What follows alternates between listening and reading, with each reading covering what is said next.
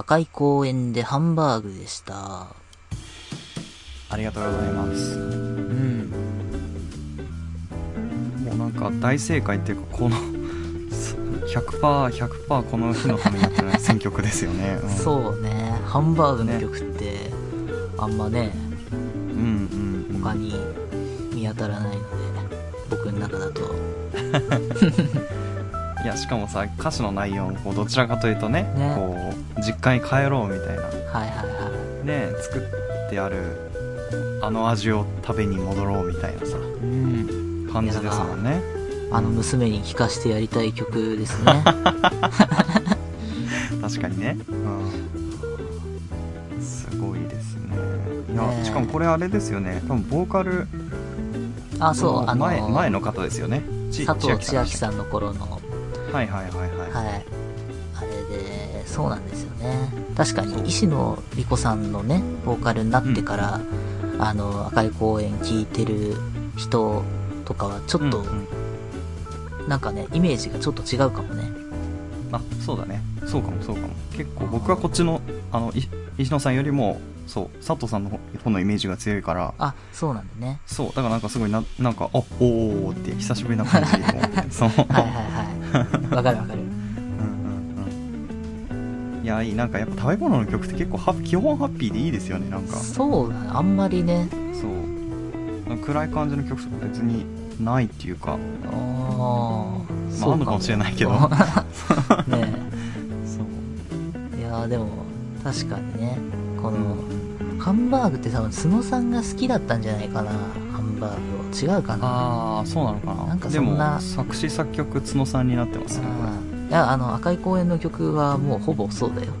れあそうなんだ基本角さんが作ってたんだね角さん、そう。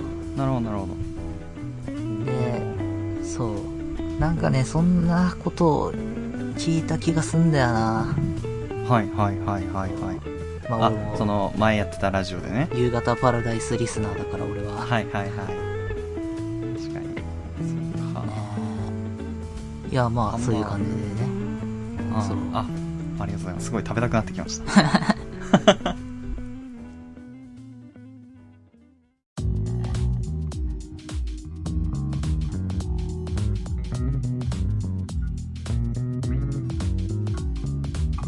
パイロットジャムお別れの時間です。はい。はい。ということで。いやーなんか今日は食べ物の話とかラジオの話が 意図せずメインになりましたけど。ね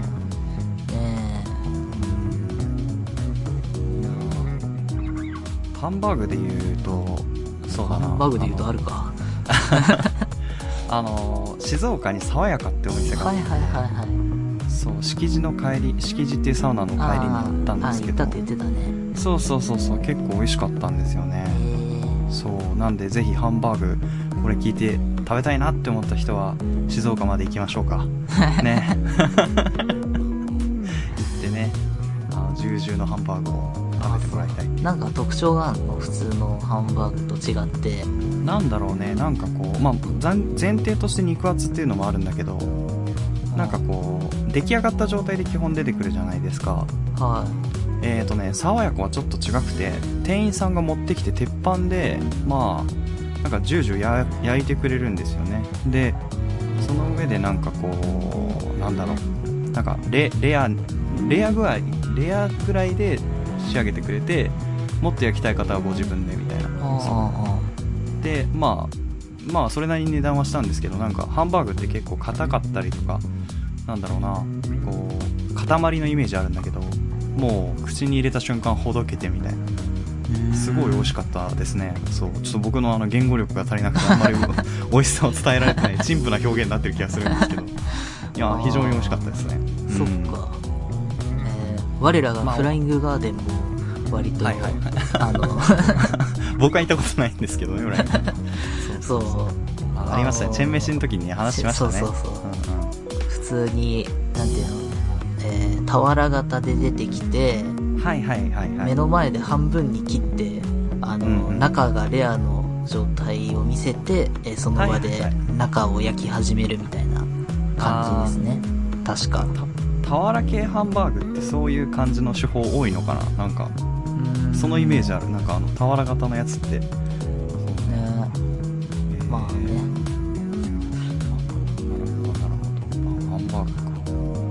バーグでそんないけるか？俺も。う いやもう引き出しなかったですね。うん。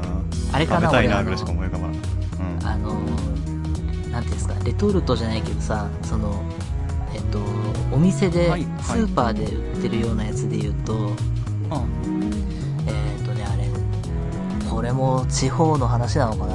ジャパンミートっていうさあ初めて聞いたかも。なんかねジョイフルホンダってわかる？あジョイフルホンダはわかりますよ。あ、うんほん。とジョイフルホンダの中にあるイメージなんだけど俺の中だと。ほうほうほうほうジョイフルホンダの中にある、まあ、スーパーっつうかまあ何？お肉屋さんなのかな？なんかジャパンミートっていうさあところがあって。そうなんだ。うん。そこのハンバーグ美味しいよ。へえ今ちょっと気になって調べてるんですけど。うなんか名前が変わったみたいで。んなんですって？パンミートはホームページ行くと分かるんですけど。持ち株会社体制へ移行し株式会社 JM ホールディングスとなりました。ってなんだそんな書い変なてありますね。いやいや変なのってことはないけどさ、変なの？まあ、持ち株会社体制に変わったっていうことでまあ頭が変わったっていうか方式が変えられた、でもあの一応ジャパンミートに遷移するページがあってああのハンバーグの写真とか出てますね。そうお肉屋さんのハンバーグってやつだよね。うんうん。これ美味しいよ。ええあいいな。あのこれはね初めて見たわ。うん。とこれね俺いつもあのえっ、と、えーポン酢とわさびとかそういうので食べる。あ結構あっさりしあっさりといただく感じですね、っていうかねこのハンバーグ自体にかなり味がついててまあそれで十分美味しいんだけどさ。はいはいはい。なんかちょっとあっさりとして俺は食う。あいいななんかもうすごいお腹空いてきちゃった。もう今日ちょっと収録僕の都合で夜中にし夜中っていうかまあ 夕方からにしてもらってるんですけど。深夜17時から深の夜っていう。幼稚園児のラジオみたいな。17時が深夜ってなっちゃうですねすごい。お腹空きましたね。まあこれから夕飯時ですからね。そうですね。はい。いやーいいな。これおすすめ。はいありがとう。僕はちゃんうんおすすめはそうね。まあでもびっくりドンキーとかやっぱ行っちゃいますよね。あうんうん。まあ大丈夫だよね。これは伝わるよねびっくりドンキー、あうん伝わる伝わる。うん。うんなんかあれのハンバーグディッシュなんかいろいろメニューがあるんですけど、ディッシュってあのそう。なんか皿皿に乗ってるワンプレートみたいなやつなんですけど。そうそう。僕はあれのねあのハンバーグの中にポテトサラダが入ってるやつがあるんですけど名前忘れちゃったな。えー？あれが美味しくてえねハンバーグの中に入ってんの？そうそうそう。そう添えられてるんじゃなくて？違う違う違う違う。中に入ってんの。えー、何それ？何それって言われても ちょっとそうあるんですよでそれが結構好きで。なんかねかまいたちが YouTube やってるんですけどうん。そこでも紹介されててそのこれがうまいみたいな。そう。へまあだから結構ファンは多いんじゃないかなと思いますねそのメニューの。そう。えへえ全然知らない。騙されたと思ってぜひ今度ね行った時は食べてほしい。あ思い出しました。ポテサラバケットディッシュっていうやつですね名前が。へそうそうで一見普通なんだよ。ーうん。あのハンバーグなんだけど開けると中にポテサラが入ってるんですよ。へえそう。ちょっと僕もね初めて食べた時はびっくりしたんだけどこれがね結構癖になるという美味しいんですよね。ええ。ー全然知らなかった。わうん。まあじゃがいも好きな人とかはいいかもしんない。はいはこうなんだろうな。ポテサラが結構甘めでねこう肉の感じとすごい非常に合うというかいいいですよ、うん、ハンバーグで意外と。もうちょっと頑張ってみるかハンバーグフル回転にして喋ってるけどね。でもうワンタンずつ行ってみるか。もうワンタンあるかな。いや厳しいな。だって想像料理をねお互いそんなするわけじゃないからね。そうね。ハンバーグって確かに作れって言われてもかなり難しいな。なんかパンパンするんでしょ？こうパンパンするって言い方あれなんだけどその 種をこうさはい。なんかパンパンパンパンこう手でやってこねてみたいな。なんかやってますよね。ね。でなんか焼くんでしたよね確か。ああ、だからその前の段階で多分味付けするんだろう、あれって。ああなんかつけたりとかすんのかね。うん。あの、塩コショウ以外になんか入れあんのかな。そうだね。ニンニクとニンニクとか入ってんのかなあれ。入ってない。えでもあのその種っつうかその素の状態で入ってんのかないや、入れるでしょ。じゃないと、だって、入れるか。味がつかないんじゃない？全体に。なんかさ焼いてる玉ねぎも入れてるから玉ねぎと一緒に入れたりしてんのかなああ、そうかもね。あああああなるほどね。であ 俺ら手間かかるな。ねえ、うん。やって到来の女の子みたいになってるけど。あの、いや えそんなんあったっけ？え、あの、なんか、お昼の番組でさ、知らない？やって到来じゃなかった？やって到来？初めて聞いあたかも。なんか、お昼の番組のワンコーナーでさ、あの、その辺の女の子に声かけてさ、あの、はいこのお題の料理を作ってください。やってあれか噂の東京マガジンあ、そ、そ、そんなやつ。あああ思い出した思い出した。あれかあの太文字のやつね。左上の。やってトライってやつね。ねえ、だ俺ら、それみたいになってるよ。きっと。確かにね。いやできたらいいだろうなっていつも思うんだけどさやらないんだよねいや、それは鶏肉ですよ、とか言われて。もう肉の区別もわかんないねえ。でも、あんま俺自信ないな。あの、鶏肉は多分わかるけど、あー豚肉と豚と牛並べられてわかるかなっていうと、ちょっと、ああこれはねなんか脂身が多いみたいなので見分けるって聞いたことありますよ豚の方がへもう脂質が多くてみたいな、僕も付け焼き場なんでね大したこと言ってないんですけどね。当たり前のことは当たり前に言ってるだけっていう。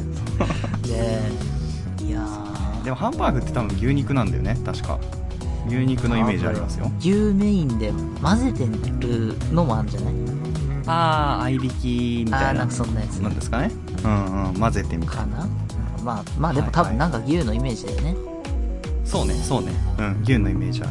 そう。へえ。あそうあのー全然関係ない話なんですけど、まあ、牛でちょっと連想してあのえー、太田上田って番組あるじゃないですかはいはいはい。であの上田さんが持論がある回持論を話してる回があるんですけあどなんで牛タンあるだろみたいなはいはいはい。で牛タンっていうのは、そう 牛とディープキスしながら食べてるんだみたいなはいはいはい。でそれをみんなわかんないだろ、ま、みみんなわかるでしょ？みたいなその 牛とディープキスして食べるっていうことがいかに滑稽かみたいなはいはいはい。なんかおかしなことが起きてるっていうことをみんななんでそんな言わないんだみたいなこと言ってるんだけどみんな そそそそんなことを別に思ってないよっていうその にに美味しいから食べてるだけであってみたいな。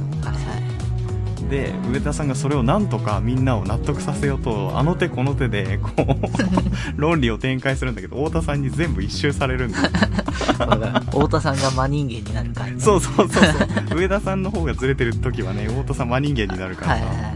あれあのー、バニラのソフトクリーム食うやつは、かっこつけてるよな、のやつね。そうそう。あとあのご飯あのパンとご飯でご飯を選ぶあパンを選ぶやつは生きってるっはいていうやはいはいはつ、古いよって太田さんに言われるっていうい。さねえ。あいやバね。ニラの回も意味わかんなかったなと思ってさ バニラがカッコつけってどういうことと思って ねそうあこの人だなんか何にも知らない何にも知らないってことないんだけどさいやちょっと面白いなと思ってそうそうそういやなんか牛で思い出しましたねそんなえ。何にも知らないのは香水の回でしょ。あそうだね。ミーシャ知らないからねあの人ね。香水って誰の回ね。でおしゃれイズムがさあのーうん。でその全然ゲストのこと何にも知らないでやっててみたいな話したら終わっち終わっゃってちゃったね。でえなりくんが来てそれでうん。その実はそれはその太田さんがここであのこはいの番組はいはいはい「おしゃれイズム」っていうのはお上田が全然何にも知らないのに知ったかぶりしてうまく回してるだけの番組だって言ったのが多分偉い人に聞っちゃって でなんだそんなやつがいるのかけしからんってなって終わったんじゃないかと僕は思ってるんですよ みたいな話をしててさ。はいはいはい。で、確かに、あのね、途端に終わっちゃったからさ、ジャレイズム。まあ僕もそんなめちゃくちゃ見てたわけじゃないけど。まあまあ、うんでもなんかね、あれも、だからそれこそ人によってね、見たり見なかったりの番組だと思うけど。でも、おしゃれイズムがもし仮に続いてたとしたら、もう、なんか、ああ、上田さんは多分きっと今何にも興味がないのに、その、あえて興味があるように喋ってるのかなとか、この人牛タンのことあんな風に言ってた人だからなとかって思いながら見ちゃうだろうなとは、ねまあね思いましたけど。っていうかまあそうなってたよね。あの、あの実際ね実際そうなってる。うんうんね。うん。いや、あれはね、面白かったですね。ただただ さ思ったこと喋ってるだけなんですけど。そうそねっ。か。そうだ、ハンバーグの話、思い出したで。俺はまだハンバーグいけるぜ。ついてこれるか？え、マジ？まだいける？いや、俺もあと小小粒しかない。もうあと玉がないよ。もう肉の、肉のストックがないからね。いやいや、まあ俺も全然あれなんだけどさ。昨日さ、あの、はいお風呂入る時の漫画でなんか、はいはいはい。懐かしいの読み返したいなと思って、ちょっと漁ってたら、はやてのごとくが出てきて、はやてのごとくね。うん。はやてのごとくを今俺読み返してる途中なんですけど、はい。あのね、あれ誰だったかな？えっと、主人公のはやてと、ひなぎくだったかな？あの、金髪の子ですか？それアテネだよね。天皇、アータあれか。それあ。の、ピンクの髪の子。ピンクの髪の、そうはいはいはいはい。そう。なるほど。ひなぎくの家に、えっ、と、なんだかんだってちょっと泊まらせてもらうってなった時に、お互いに料理を作ろうの会で、えっ、と、うんうん。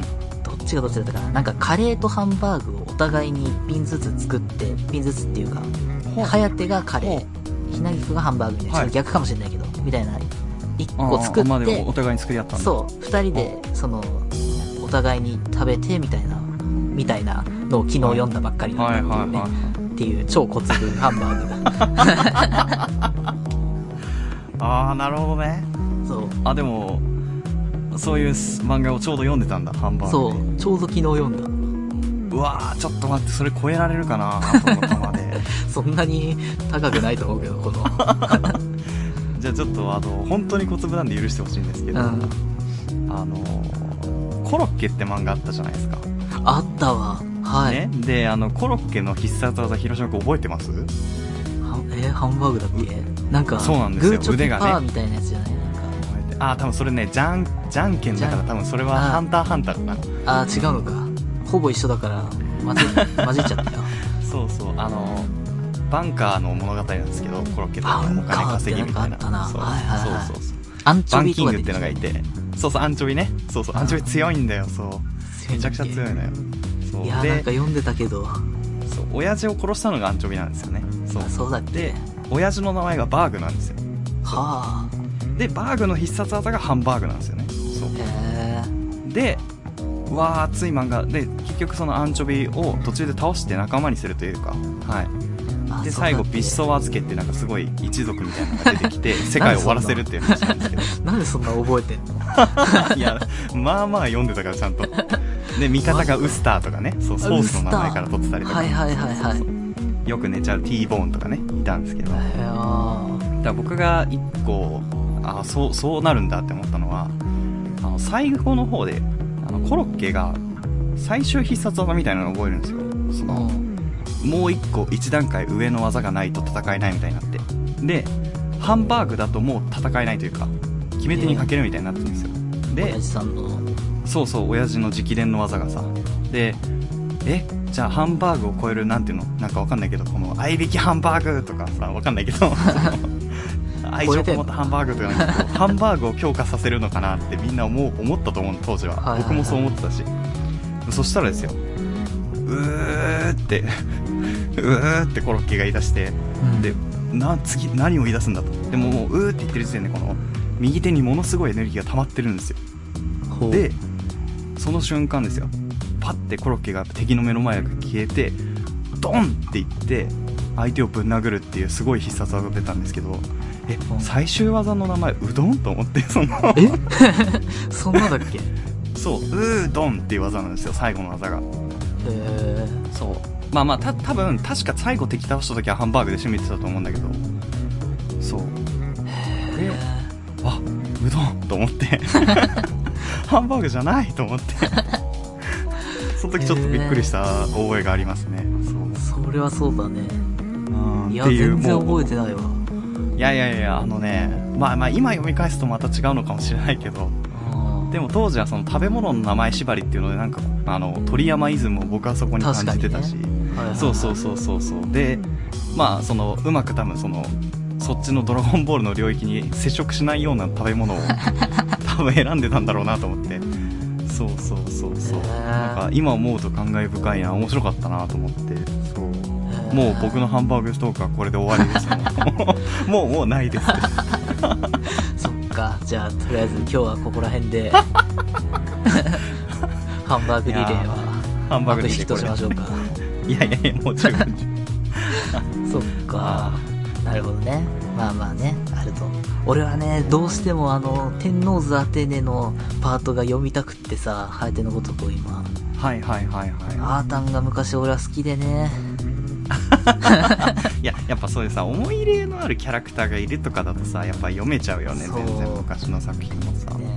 でも今読むとなんかもうみんないいわ。みんなみんなよく見えるってことね。みんなよく見えるひなぎくは当時俺ちょっとひねくれてたから一番人気のキャラだしなんかなとか思ってたあーけど今読むと別に全然いい子だわ。まあそうね。特になんだ天皇さんはなんかこうデレデレの感じとかも可愛いしね。あー後半ね。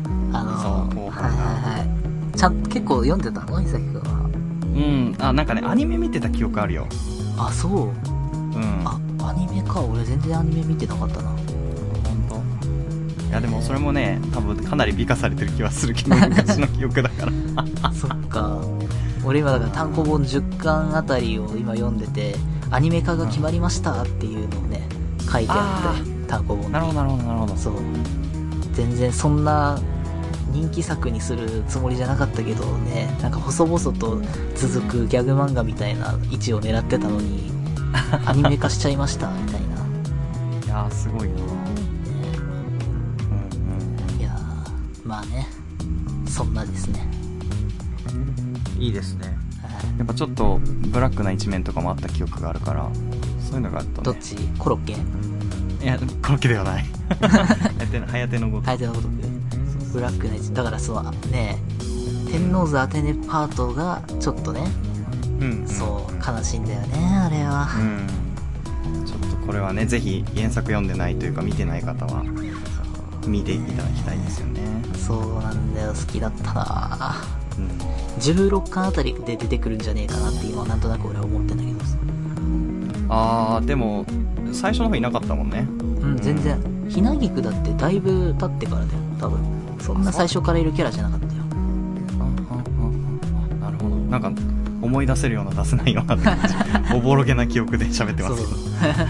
あじゃあさあのうん。颯、がさあの、ん。なぎお嬢様にさはいはい。使えるようになったきっかけ覚えてる？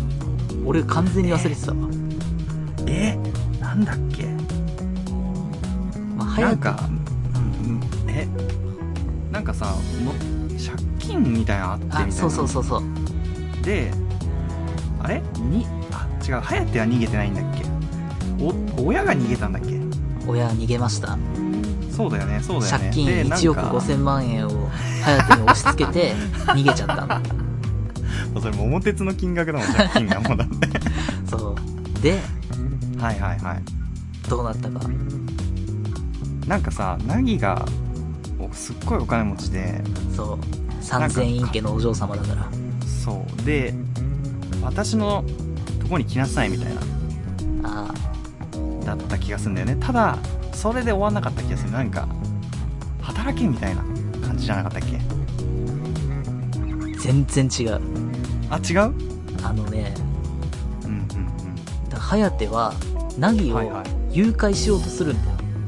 金がなさすぎて。うんあなるほど。お金持ちの人を誘拐しようとしてたのか。そう。であの、はいはいはい君はちょっと僕についてきてくれみたいなことを言ったらナギがそれを告白されたと勘違いして、はいってうなずいて、そう。で、なんだかんだって借金の肩代わりとかやって、ああ、肩代わりはするんだね。なるほどね。肩代わり休んで執事として働いてお金を返すためにっていうのであの関係性始まるんですよ。はあはあはああじゃあある種こうちょっとかん契約っていうほどではなくてこう緩いこうちょっとまあねそうそうそう。ね。うんうん。ドキもありそうな感じの設定なのかそうそう。いやだから本当一巻読み始めてあれ颯が誘拐しようとしてるっていうので。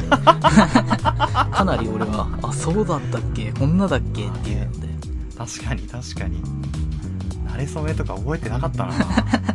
そういやね。そうでしたっけね。そう。あー。そうかいや今何年の話っていうか 2022年の話なんですけど今ねねここにいる僕らはね。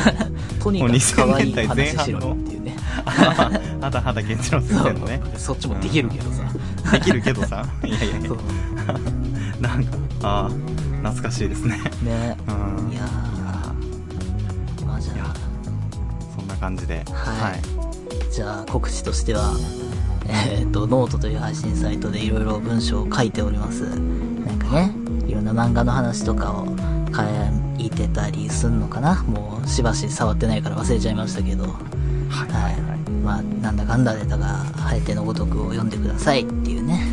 意外とね、こう 読み返すと面白いっていうね。全部で大体何巻ぐらいなんです結か構、俺ね、実は最終巻まで読んでないと思う。途中で、あそうなんだうん。結構長いイメージジあるけどそうでもないのかないや、だいぶ長いと思うよ。多分60巻ぐらいあるんじゃない？そんなないかな。あ結構あるねあ週刊誌で60巻っつったら結構な量だないや、ハエテのごとくって、週刊連載を休まない作品でれんあの、有名だったんだよ。あもうずーっとコンスタントに休んだことないっていうので有名だったんだけど、連載多分後半差し掛かったぐらいで初めて救済しますっていうのがちょっと話題になったもん。えー、なるほどなるほど。あの畑健次郎先生が。あの穴を開けないで有名の畑健次郎先生みたいな。でも、それで言うと当時畑先生は、えっと、それが声優っていうね、あの、声優の浅野真澄さん、後に結婚しますけど、この二人は。畑先生と浅野悪さんみたいな。そうで、その、えー浅野さんって人が原作やった、それが声優っていう、まあ、同人の漫画の作画をやってたりとか、あと、あ忙しいね。そう、あと、月産かなんかで、なんだっけな、なんか、ちょっと SF チックな連載を始めたり、ほうほうほう。これあ多忙だね。とか、そう、なんか、2個3個連載やってた時期があるんだよ、一時。はいはいはいはい。なるほど。そう。ってスーパーマンだなんかそれが重なったタイミングで、確か、そう、救済をし始めたタイミングがあったね、そういえば。そっかそっか。ねえ。懐かしいよ。それは知らなかった。へっていう、そんな作品ですので、よろしければ。えぜひ皆さん見てください。はい。はい。じゃあ僕メールメールじゃないですね。すいません。YouTube で試練とフレンチジャズクラブという、え2つのチャンネルに参加しています、えーまた楽曲配信などもやってますのでサイトをご確認くださいということで。はい。あのーまあ本当に暇な時にお腹が空いたらですねそのフレンチジャズクラブで料理の動画とか あ上がってますので僕のその僕は映ってないんですけど動画の中に。その、料理人の友達がちゃんと美味しそうな料理を作ってますから、はいお。あの、ぜひ、多分ハンバーグはなかった気がするけど、お肉料理とかいっぱいあったから、うん。あの、興味のある方はぜひ見てみてください。うん。はい。じゃあメールも募集してます。アドレス、いさひろろ、アットマーク、gmail.com、isahiroro、アットマーク、gmail.com です。また、番組ブログに記載されているメールフォームからも送れます。えーハッシュタグ、パイロットジャムのツイートも、えーお願いします。また、ポッドキャストのフォロー、登録もよろしければ、ぜひお願いいたします。はい。ね。今週は来なかったね。もう、もう諦めちゃった。まあ、そんな、そんないきなりずっと来ないですから、えーまた細々とやっていきましょう。はい。ということで、お布施というサービスで投げ銭お待ちしております。はい。えー番組の制作費としてね、使わせていただきますので、そうですね。すねなんかね、じゃあ、畑健次郎作品を扱うってなった時に使わせていただきますので、はい。まあかなりの量あるけどね。まとまたお金が必要になっちゃいますね。ね。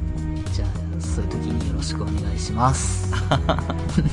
はいということで以上いさきと広島でした。また聞いてください。